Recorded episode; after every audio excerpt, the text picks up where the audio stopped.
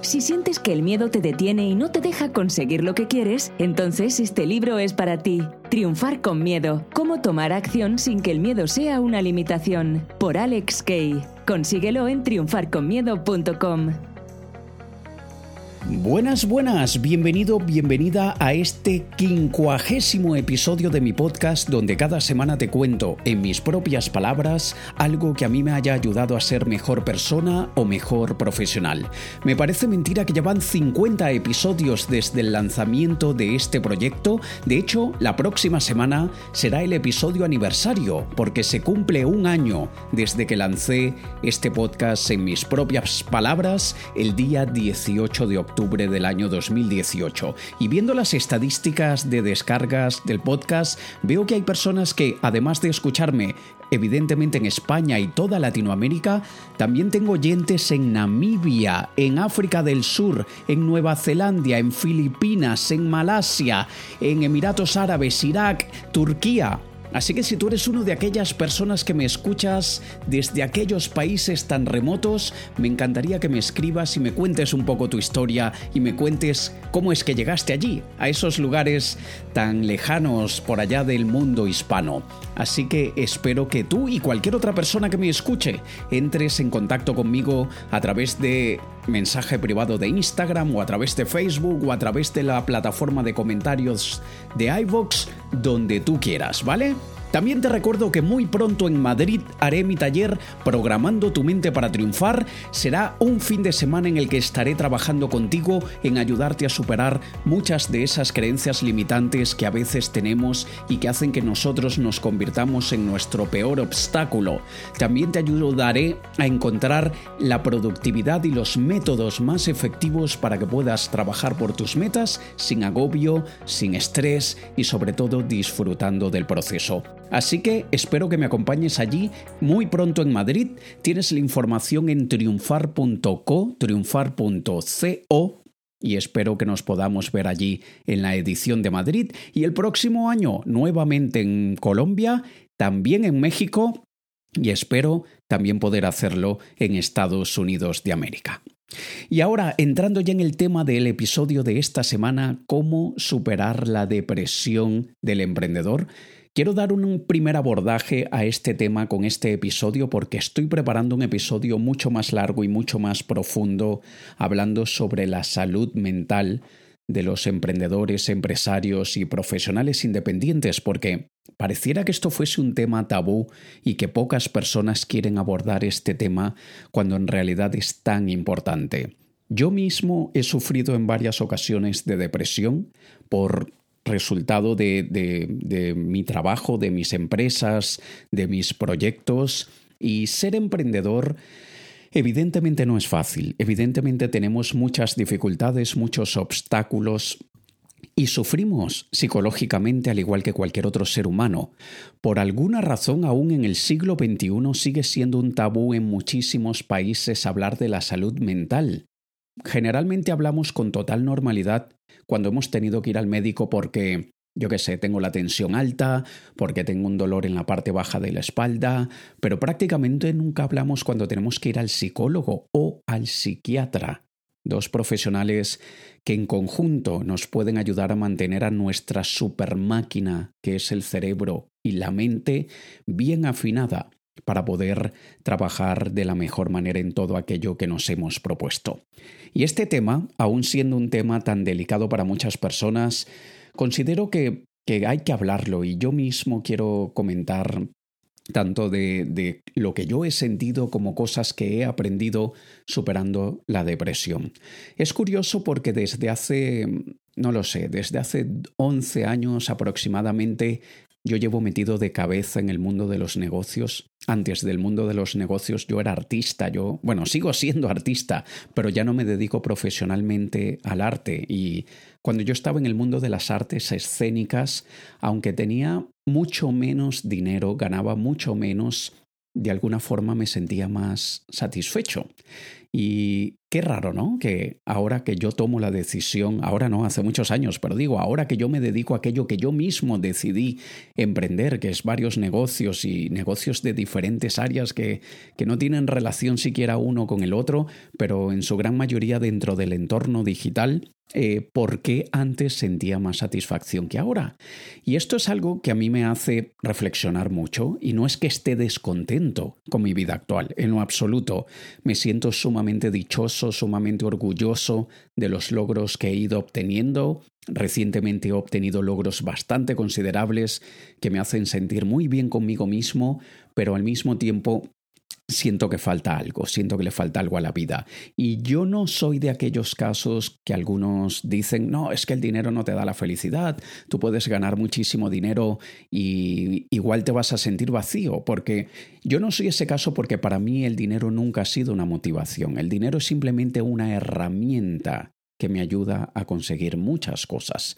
Así que yo no tengo los ojos, no tengo la vista puesta en el dinero, lo tengo puesto tengo puesta la vista en aquello que quiero hacer con el dinero. Y eso sí me estimula.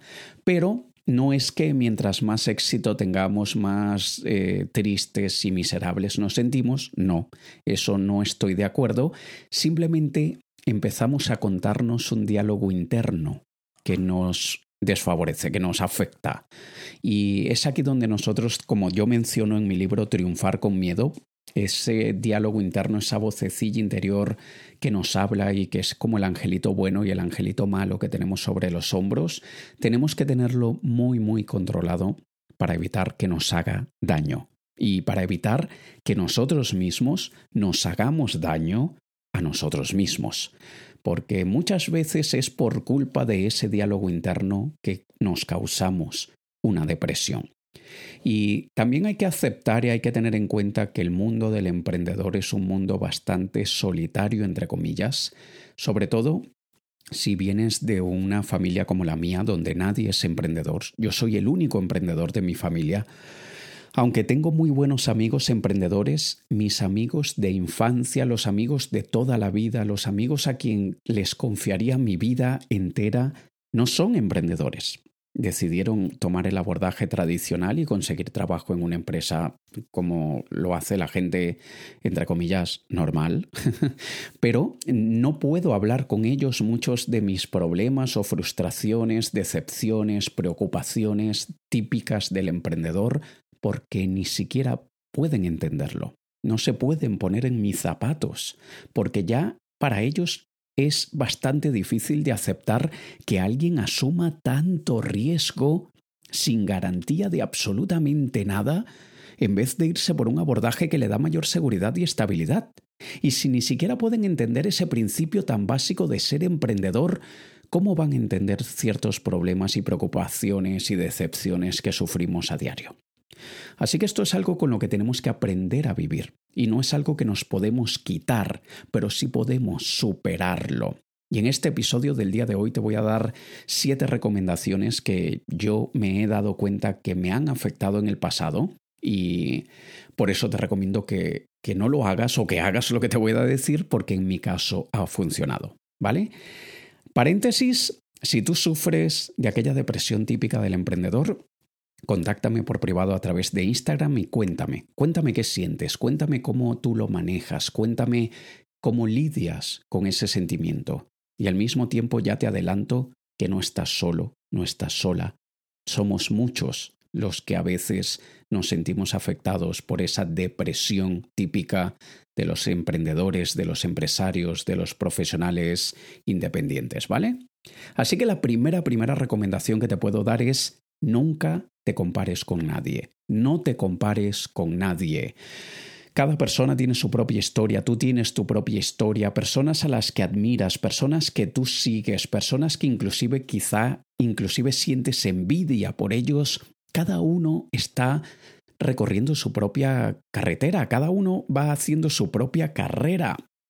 Y no todos empezamos desde el mismo punto de partida, ni todos empezamos con el mismo motor, con la misma maquinaria. Todos empezamos desde un punto distinto con herramientas distintas, con una mentalidad distinta y no podemos compararnos con nadie. Con la única persona con la que debemos siempre compararnos es con nuestra versión del día de ayer. ¿Con quién era yo hace un año? ¿Con quién era yo hace cinco años? Y entonces allí es donde nosotros debemos poner el patrón para saber si estamos haciendo, estamos ejecutando las acciones correctas o debemos cambiar el abordaje. ¿Qué pasa que cuando, si cuando nos comparamos hoy con el que éramos hace un año, vemos que hace un año estábamos mucho mejor, éramos unos triunfadores y hoy no? Bueno, Simplemente entonces hay que ver en qué punto empezó la caída y qué la pudo haber causado. Pero en vez de darnos golpes de pecho y decir el pasado fue mejor, ahora estoy metido en este agujero, en vez de tomar ese abordaje tenemos que hacer algo totalmente opuesto y tenemos que más bien decir déjame ver en qué punto exactamente fue que yo empecé la caída para tratar de descubrir cuáles fueron las acciones o la falta de acciones que me llevaron a esta situación actual. Pero tenemos que vernos como un objeto de estudio, como una rata de laboratorio, como una cobaya, no como una víctima, como un mártir, como un pobre de Dios que nadie lo ha ayudado, Nunca podemos tomar la actitud de víctima. Si al compararnos con el día de ayer vemos que ayer estábamos mejor que hoy, bueno, genial, seguimos vivos. Vamos a tomar acción y vamos a hacer lo que sea necesario para volver a levantarnos. O si nunca hemos estado arriba en realidad, bueno, déjame ver quiénes ya han logrado aquello que yo quiero lograr y en vez de compararme con ellos, déjame aprender de ellos. La comparación con los demás es sumamente destructiva y causa sentimientos muy negativos que, nos pueden hacer entrar en depresión muy fácilmente, así que siempre, siempre, siempre evita compararte con nadie.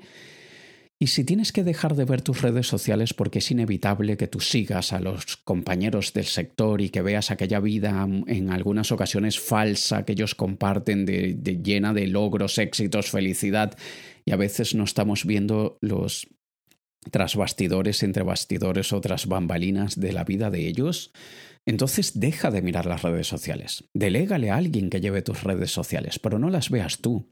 Tú sigue únicamente páginas de lo que te guste. Yo sigo páginas de animales, sigo páginas de algunos de mis artistas favoritos, sigo páginas de, de, ciertos hobbies o aficiones que yo tengo, pero trato de no mirar mucho qué está haciendo el compañero de al lado para evitar hacer esa comparación que a veces es natural o instintiva. Lo segundo que te puedo recomendar es que no te presiones. Hay cosas que toman más tiempo que otras. No te presiones. No digas, es que ya yo debía haber alcanzado esto, es que ya yo tenía que estar en este punto en mi carrera, es que ya yo tenía que haber ganado X cantidad de dinero, es que ya yo tenía que haber tenido aquella casa, aquel coche, lo que sea. No te presiones. Eso sí, no te duermas, pero tampoco te presiones. Trabaja constantemente, cada día que haya progreso, pero no te presiones tanto para tratar de alcanzar a otros que van mucho más adelantados que tú y tú te sientes como aquel niño que va en la bicicleta con las rueditas de apoyo y quieres alcanzar a aquellos que van en BMX o yo qué sé cuáles son las bicicletas hoy en día más potentes y mejores, no, no lo sé, pero no tienes que presionarte para tratar de alcanzar a nadie. Tú siempre trata de mejorar tus tiempos, mejora tu agilidad, mejora tu productividad, mejora tus resultados, pero no te presiones, porque la verdad es que no es tarde. No importa si tienes más de 50 años o tienes apenas 18. No es tarde. Con, un buena, con una idea y un buen plan, cualquier persona, si toma la acción correcta ejecutando ese plan y se rodea de las personas correctas, en cinco años puede construir algo muy grande inclusive en un poco menos, pero vamos a poner cinco años como un tiempo realista. Imagínate que tienes 60 años de edad y empiezas ahora. A los 65 tendrás algo muy grande en tus manos. Así que no te presiones no es tarde, no trates de crearte una línea de tiempo irrealista, no caigas en las falacias que nos hacen creer las películas y casos excepcionales de éxito que no son la regla, que no son lo más común. Y Crea un plan, ejecútalo, adáptate, cambia el abordaje, sigue progresando, pero no te presiones. Y te recuerdo, tampoco te duermas. Tampoco hace falta que vayas más lento de lo necesario, pero no te presiones. Lo importante es progresar. El progreso es mucho más importante que la velocidad. Así que concéntrate en progreso y no en velocidad. Tercero, Acepta el fracaso como parte del éxito. Ya anteriormente te he hablado del fracaso. Tenemos que aceptar el fracaso. Inclusive tengo mi decálogo del fracaso que ya lo he compartido anteriormente. Eh, también tengo el honor de que Ismael Cala lo ha compartido varias veces con su audiencia y quiero recordártelo para que por favor siempre lo tengas presente. Y si quieres, contáctame por privado y te envío una imagen que yo tengo con este decálogo del fracaso que tú podrás imprimir y podrás colgar en la pared de tu despacho, en la pared de tu habitación, en la pared del salón de tu casa, donde tú quieras. Porque estos son como los diez mandamientos que deben regir tu vida y tu negocio o tu emprendimiento o tu carrera, tomando en cuenta el fracaso como parte del éxito. Así que te recuerdo ese decálogo del fracaso. Primero, el fracaso es inevitable, espéralo. El fracaso es temporal, persiste. El fracaso es tan solo un ensayo, practica. El fracaso es un maestro, escúchalo. El fracaso es retador, asúmelo. El fracaso es una brújula, oriéntate. El fracaso es parte de la aventura, disfruta. El fracaso es una lección de humildad, Aprende. El fracaso es una oportunidad de cambio. Transfórmate. El fracaso es el camino. Recórrelo. Cuando tú practiques a diario y en cada proyecto que tú emprendas este decálogo, estos diez mandamientos, siempre los utilices como guía, siempre que sientas un miedo paralizante a fracasar, tú verás que ves el fracaso de otra manera y más bien el fracaso te estimula.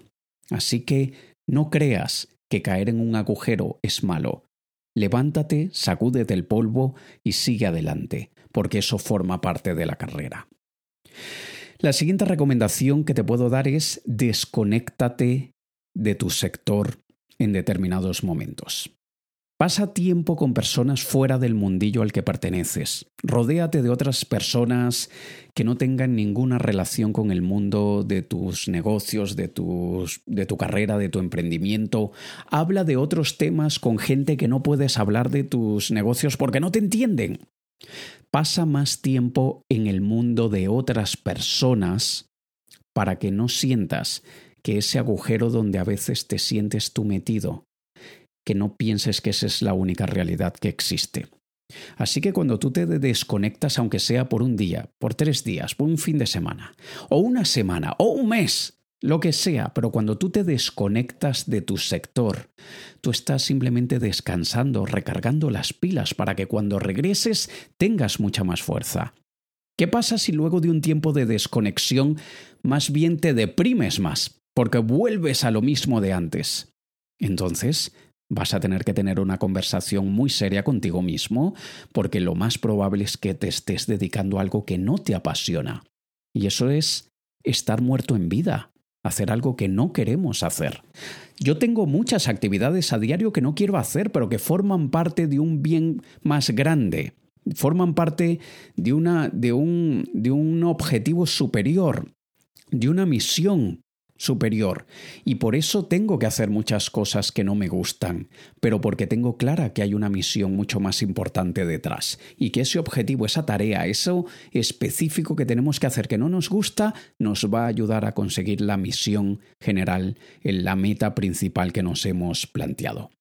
Pero aprovechar esos momentos de desconexión de nuestro sector nos recargan las pilas y hace que nosotros veamos que hay otra realidad Así que también sumérgete un poco en la vida de los demás y esto tiene relación con algo que te voy a contar ahora en unos minutos, pero trata de escuchar más, de inclusive entender o tratar al menos de entender los problemas y frustraciones que otras personas tienen en sus sectores, en sus áreas, con sus vidas, con sus familias, porque eso te dará perspectiva y te ayudará a entender que cada persona está cargando con una cruz, algunas de ellas son muy pesadas, y aunque la tuya lo sea, hay personas que también están cargando una cruz tan pesada como la tuya o más pesada que la tuya, y eso te ayudará a entender que es normal y forma parte del proceso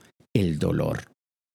Recuerda que el dolor es obligatorio, todos vamos a sentir dolor.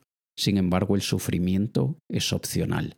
Nosotros decidimos si sufrimos a causa del dolor o decidimos si no sufrimos por ese dolor. La siguiente recomendación, y es una que a mí me cuesta bastante por mi mentalidad y mi estilo de vida, diviértete más. Haz cosas que no tengan relación con tu trabajo, que te diviertan mucho. Y a mí en mi caso, cuando digo que a mí me cuesta por mi mentalidad y mi estilo de vida, es que yo sí que por error, no, no me enorgullezco para nada de lo que voy a decir, al contrario, más bien me entristece un poco y, estoy en vías de trabajarlo para mejorarlo. Yo he hecho tantas cosas que he querido y, y eh, llevo muchos años viviendo la vida que quiero, como quiero, donde quiero, con quien quiero que cada vez se hace, más difícil encontrar algo divertido, apasionante, que, e, ese sentimiento de cuando haces algo por primera vez que te apasiona muchísimo, He hecho siempre lo que he querido, siempre he hecho aquello que me, que me, satisface, siempre he hecho aquello que me llena. Y por eso me cuesta un poco más divertirme. Y también por mi personalidad y mi manera de ser y de la manera como está cableado mi cerebro, como digo yo, para que algo me divierta tiene que ser algo muy intenso. Y no me malinterpretes, yo, por ejemplo, jamás he consumido drogas, jamás he, hecho ningún acto de vandalismo, jamás he puesto mi vida en peligro haciendo tonterías, no, de ninguna manera. Pero sí que tienen que ser cosas que me estimulen el cerebro bastante. Hay personas que se divierten muchísimo bailando. Yo, a mí no me divierte bailar. Hay personas que se divierten muchísimo hablando tonterías y el cotorreo, el, el chismorreo, la, la, típica conversación de la vida ajena. Em, todo eso que a algunos los estimula, a mí no me estimula para nada. Y, y es algo que cada quien tiene que buscar qué es lo que lo divierte más. Yo, por ejemplo, recientemente descubrí el mundo de, de, de los drones de competición y eso es un ejemplo de una experiencia extrema divertida para mí. O sea, un dron que va a 220 kilómetros por hora compitiendo con otros drones, me, me flipa un montón, me encanta. Aún no lo he practicado en serio, o sea, seriamente, pero es algo que me divierte mucho. Me divierte mucho conducir un, un coche de, de, carrera en una pista cerrada. Em, tiene, no, me gusta el paracaidismo, mi hermano es paracaidista aficionado, a mí me parece que eso ya se escapa bastante de los límites y en vez de divertirme me va a dar una diarrea terrible eh, una semana antes y, hasta que salte del avión, porque mi hermano dice que cuando uno salta del avión no sientes la caída, es como que si estás en un colchón de aire suspendido y no es que sientes vacío, solamente lo sientes al saltar y te dura un segundo y ya no lo vuelves a sentir, pero igual paso. pero el hecho es que tú diviértete más, trata de hacer más cosas que no tengan relación con tu trabajo, y eso te ayudará a superar esa, entre comillas, depresión que a veces nos afecta. Lo próximo que te puedo recomendar y es la penúltima recomendación, a mí me funciona muy muy bien y es ayuda a otras personas, ayuda a otros. Me pasó recientemente, venía en carretera desde Madrid a Lisboa y en la carretera vamos mi chica y yo y vemos que una señora muy mayor, tendría 70 y algo, se le había pinchado una rueda.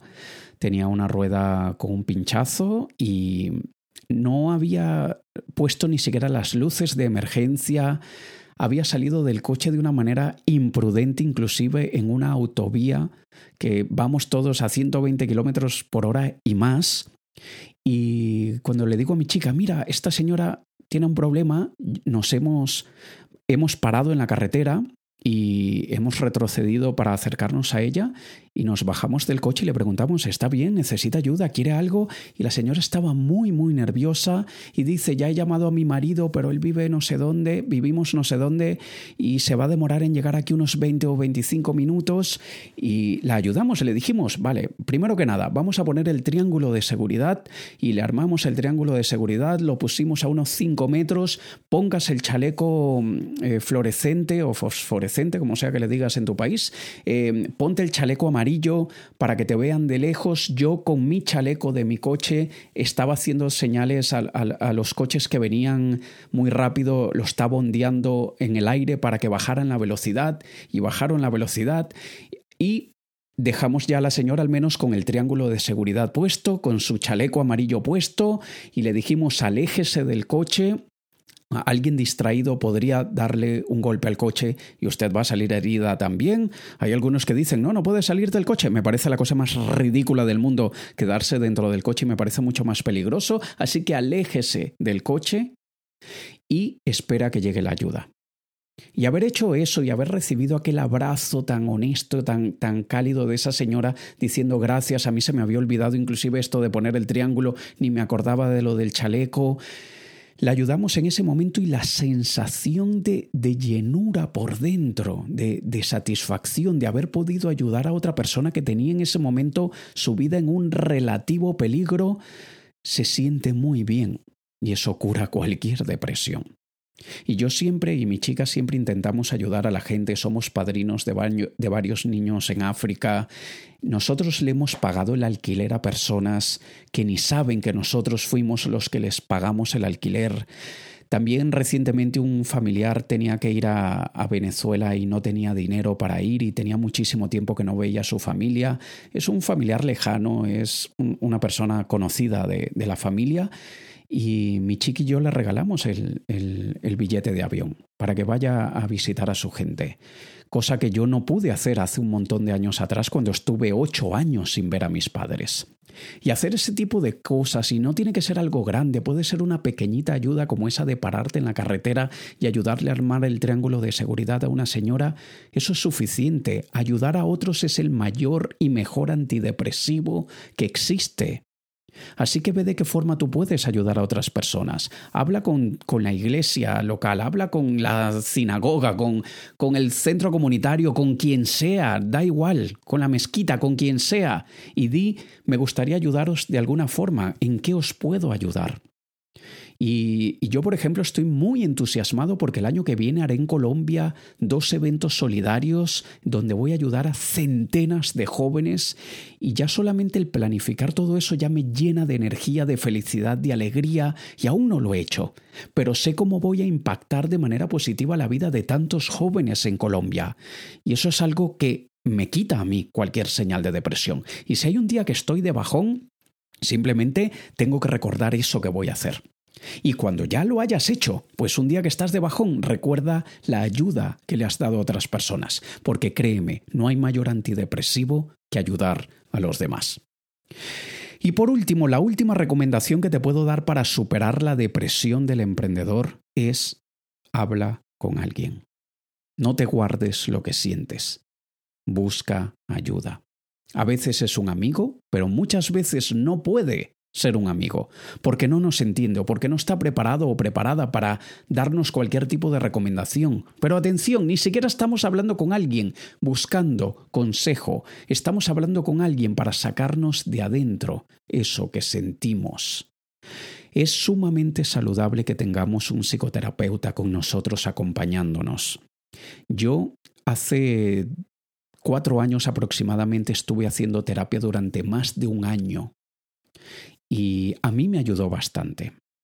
Yo ahora voy al psiquiatra, que no, el, psicólogo y el psiquiatra tienen dos labores distintas y eh, son dos profesionales que todos necesitamos en nuestra vida. Y yo voy al psiquiatra unas tres veces al año a hacer unos ciertos chequeos de, de neurotransmisores y de niveles de serotonina y dopamina y, y por eso es que también a veces tomo inhibidores de selectivos de reabsorción de, serotonina porque a veces es una depresión química. O sea, cuando la vida está bien, todo va genial, no hay razones para estar de bajón, pero igual estamos de bajón. Es una cuestión química del cerebro, pero hay que cuidarla porque nos afecta. De la misma manera como te afecta el colesterol alto. Y tú puedes seguir haciendo tu vida normal, pero sabes que tienes alto el colesterol hasta que un día te da un stroke, te da un infarto, lo que sea, y ups, qué cagada, ¿no?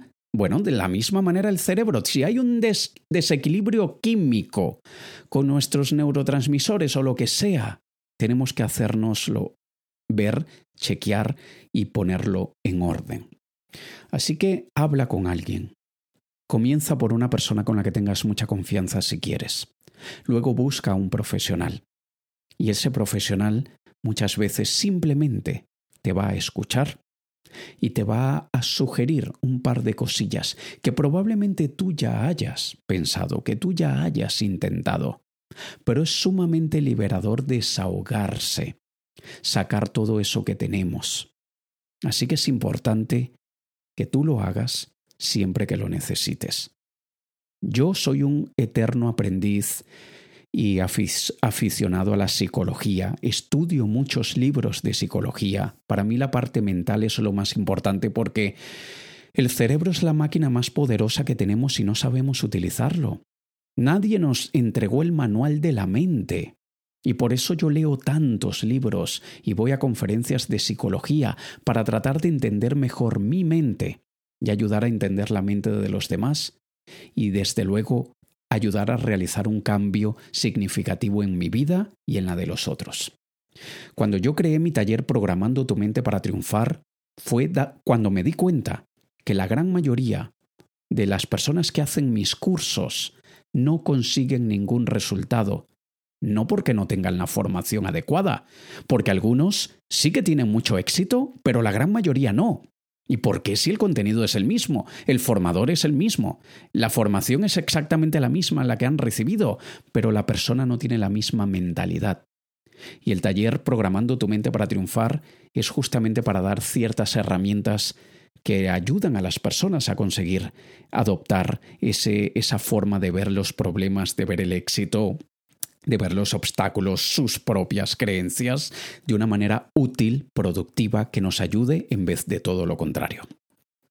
Así que mantén siempre tu mente muy bien afinada, manténla bajo observación constante, habla siempre con alguien, no te guardes lo que sientes y esto te ayudará bastante a superar esos momentos de depresión que a veces solemos sufrir los emprendedores. Así que aquí tienes siete sugerencias, te las recuerdo rápidamente, no te compares con nadie, no te presiones, acepte el fracaso como parte del éxito, desconéctate un tiempo de tu sector, diviértete más, ayuda a otras personas, habla con alguien y de esta forma verás que se te hará un poco más fácil superar esos momentos que sentimos que queremos tirar la toalla, que no queremos ni siquiera levantarnos de la cama por la mañana y que sentimos que nos apetece mandarlo todo a la mierda esto verás que te ayuda en esos momentos. Quiero que por favor me cuentes qué te ha parecido el episodio de hoy, pero sobre todo quiero que me cuentes cómo tú lidias con esos momentos de bajón o de depresión. Así que porfa déjame un mensaje por privado en Instagram o en Facebook, o si quieres hacerlo público hazlo en los comentarios de iVox o déjame una reseña en iTunes, en Apple Podcast, donde tú quieras, porque este es un tema bastante serio, bastante importante, algo que deberíamos hablar con más frecuencia y como te he dicho al inicio, he querido hacer un primer abordaje al tema, pero estoy preparando un episodio mucho más profundo con especialistas y, y que va a ser bastante más intenso sobre la salud mental del emprendedor. Así que espero que te haya sido de provecho el episodio de esta semana y te recuerdo que muy pronto en Madrid tendré el taller Programando tu mente para triunfar, así que ve a triunfar.co, triunfar.co y consigue tu entrada. Si viajas de otro país distinto a España, simplemente compra tu billete de avión a Madrid y escríbele a mi equipo, muéstrales tu reserva de avión y yo te regalo la entrada. Y si estás en España, compra la entrada general, que yo te regalo la entrada VIP, simplemente por decirnos que eres oyente de este podcast, ¿vale? Así que ve a triunfar.co, triunfar.co para que te registres al próximo taller en Madrid y el año que viene nuevamente en Colombia, México y espero que también en Estados Unidos. Nos escuchamos la próxima semana en el episodio número 51, que será el episodio aniversario, porque ya llevaré justo un año de publicación de episodios de este podcast, así que espero que la próxima semana también me escuches. Te ha hablado Alex Kay. Un saludo.